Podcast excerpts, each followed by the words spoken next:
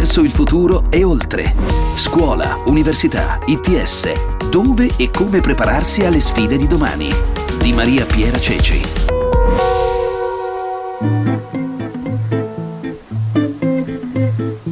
Oggi parleremo dell'analisi logica.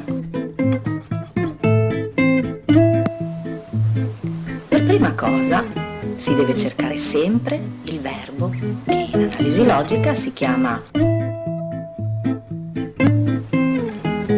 predicato verbale. Eccola qui una delle tantissime lezioni online disponibili per la scuola primaria. Sì, perché nelle puntate precedenti abbiamo parlato di didattica a distanza per gli studenti delle superiori, ma in questo periodo, come sapete, anche i bambini della primaria sono a casa da scuola per l'emergenza coronavirus. Allora, oggi parliamo dei più piccoli, come proseguire con la didattica, quali strumenti utilizzare. Ci siamo fatti una chiacchierata con Barbara Riccardi, insegnante all'Istituto Comprensivo Padre Semeria di Roma. L'ultimo giorno di scuola io non li ho potuti salutare perché ho avuto il, il, turno di mattina e quindi questo dispiacere di non esserci visti, detti delle cose eh, attraverso gli strumenti tecnologici come può essere un cellulare o un PC sono stati da supporto e sono da supporto per ricreare e riprendere il filo della comunicazione e della relazione tra di noi. Eh, quello che posso dire è che stiamo utilizzando il registro online, lo stiamo utilizzando proprio come se fosse una vera e propria chat dove la mattina ci diamo il buongiorno, condividiamo il quotidiano, quello che stiamo facendo, ma soprattutto eh, il passaggio di quelle che possono essere le consegne sui compiti, ma più che altro parlare di esperienza, quello che stanno facendo. Lo strumento utile in questo momento è anche la, utilizzare le foto. Ho chiesto loro di fare delle foto di quello che, che accade, quindi chi manda foto de, delle torte realizzate con la nonna, chi impasta per, per il pranzo, impara a fare gli gnocchi, tutto quello che può essere un'esperienza, valorizzare le piccole cose, non riempirli di compiti. E tra gli strumenti utilizzeremo eh, la classe virtuale, ma importante è quello di riprendere appunto a riguardarci negli occhi, perché quando i bambini sono così piccoli eh, lo sguardo, eh, la comunicazione arriva attraverso eh, il capirsi attraverso gli occhi. Tutti i tuoi alunni hanno un PC o un tablet eh, o uno smartphone per poter comunicare con te? Questa è la difficoltà perché essendo così piccoli soltanto alcuni hanno il proprio cellulare, se no devono utilizzare il cellulare del, dei genitori o quello dei nonni. Il punto è che durante la giornata la maggior parte di loro sono con i nonni e i nonni non sono così eh, smart eh, tecnologici da utilizzare. La piattaforma che vorremmo utilizzare eh, che si chiama Zoom dove poterci vedere. Quindi c'è sempre bisogno di collegarci nel momento in cui ci sono presenti tutti i genitori. E quindi i nostri collegamenti saranno soprattutto durante le ore del pomeriggio al ritorno del lavoro da tutti in modo tale che creiamo un gruppo inclusivo. Non possiamo tralasciare nessuno in questo momento di emergenza. La cosa importante è creare quell'atmosfera diciamo, di gruppo di classe solidale e collaborativo. E... Perché quali emozioni traspaiono anche dalle foto che ti arrivano dai bambini? Che cosa stanno provando in questo momento e che cosa hanno capito? Allora i bambini sono sempre lo specchio di rimando di noi mondo adulto, quindi se c'è un mondo adulto ansiogeno, preoccupato, loro assorbono questa eh, questo che gira nell'aria. Il punto è che se noi richiamiamo il gruppo classe solidale, la squadra, eh, la curiosità, non vediamo l'ora di rivederci nel quadratino, sul PC o sul cellulare per salutarci dal vivo. Tutto ciò che andremo a fare nei lavori, nello scambio, soprattutto nel dialogo, è proprio quello de- emozionale, lavorare sulle emozioni positive, costruttive e soprattutto sulla creatività, utilizzando anche le esperienze dei genitori super tecnologici, per esempio un papà che ci insegnerà la civiltà, la storia romana attraverso l'utilizzo dei soldatini. Chiederò ad ognuno dei bambini di realizzare il proprio soldatino per andare a ricreare una storia virtuale collegandoci con tutta la classe. Dalla scuola primaria di Barbara Riccardi a quella secondaria di primo grado di Giuseppe Paschetto a Mosso, in provincia di Biella. Questa è una delle sue video lezioni su web. Buongiorno ragazzi. Sapete tutti che un solido in un liquido può galleggiare oppure andare a fondo. Oggi proveremo a costruire una torre multicolore di liquidi, di fluidi. Barbara e Giuseppe hanno molte cose in comune, fra cui un'energia, una passione per il loro lavoro davvero belli anche da raccontare. Hanno anche in comune però un'altra cosa, entrambi sono stati finalisti al Global Teacher Prize, quello che definiamo un po' l'Oscar per gli insegnanti e non sarà un caso. Con l'esperimento di Giuseppe passiamo a parlare dunque dei ragazzi delle medie, le scuole secondarie di primo grado. Lo facciamo andando in un istituto davvero speciale, il Garbaccio di Mosso.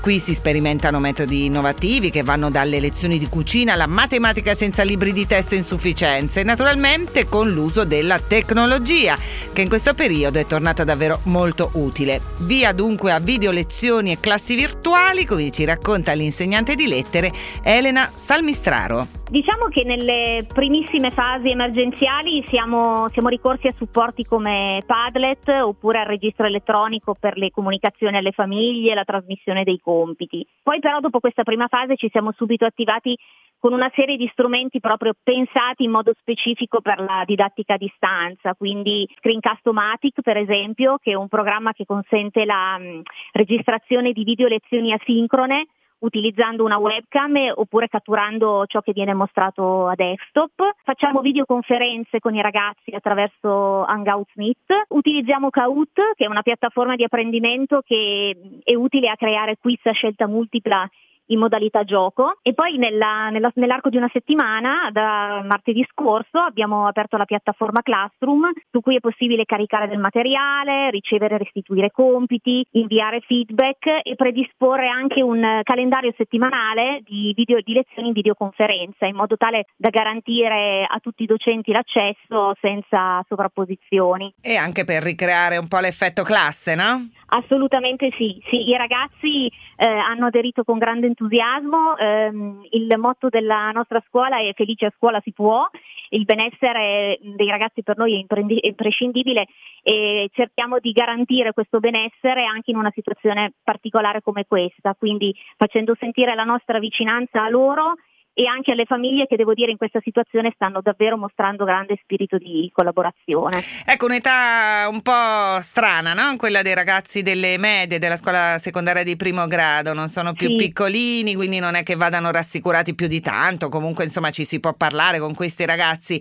non sì. sono però neppure grandi e quindi abbastanza maturi per capire del tutto quello che gli sta succedendo intorno e anche magari per mettersi di buzzo buono a studiare capendo che eh, è importante in questo momento andare avanti con la didattica. Come vi siete regolati in tal modo? C'è una specificità in questo momento del vostro ruolo proprio con questi ragazzini 11-14 anni, un'età un po' particolare? Sì, allora diciamo che eh, noi siamo una piccola realtà, quindi questo anche in una situazione di normalità ci garantisce un rapporto eh, piuttosto stretto, piuttosto intimo con i nostri ragazzi. Per cui, per esempio, quando io mi connetto per le video lezioni, i primi minuti sono sempre dedicati un po' alla chiacchiera, eh, a chiedersi un po' come, che cosa si è fatto, come ci si sente. Molti di loro lamentano proprio il fatto di annoiarsi e di voler tornare a scuola. Devo dire che comunque nella maggior parte dei casi mostrano anche grande senso di responsabilità perché eh, nonostante l'attribuzione dei compiti, l'assegnazione dei compiti ovviamente sia calibrata in base alle necessità, evitiamo di sovraccaricarli di lavoro, loro cercano comunque di rispettare le consegne e di lavorare seriamente. Come va a livello di incarichi per la preparazione degli esami di terza media, perché quelli di terza saranno un po' preoccupati di questo rallentamento, di questo stop. Sì, allora al momento siamo in una fase di stand-by e quindi anche tutto quello che riguarda per esempio le prove invalsi è tutto fermo.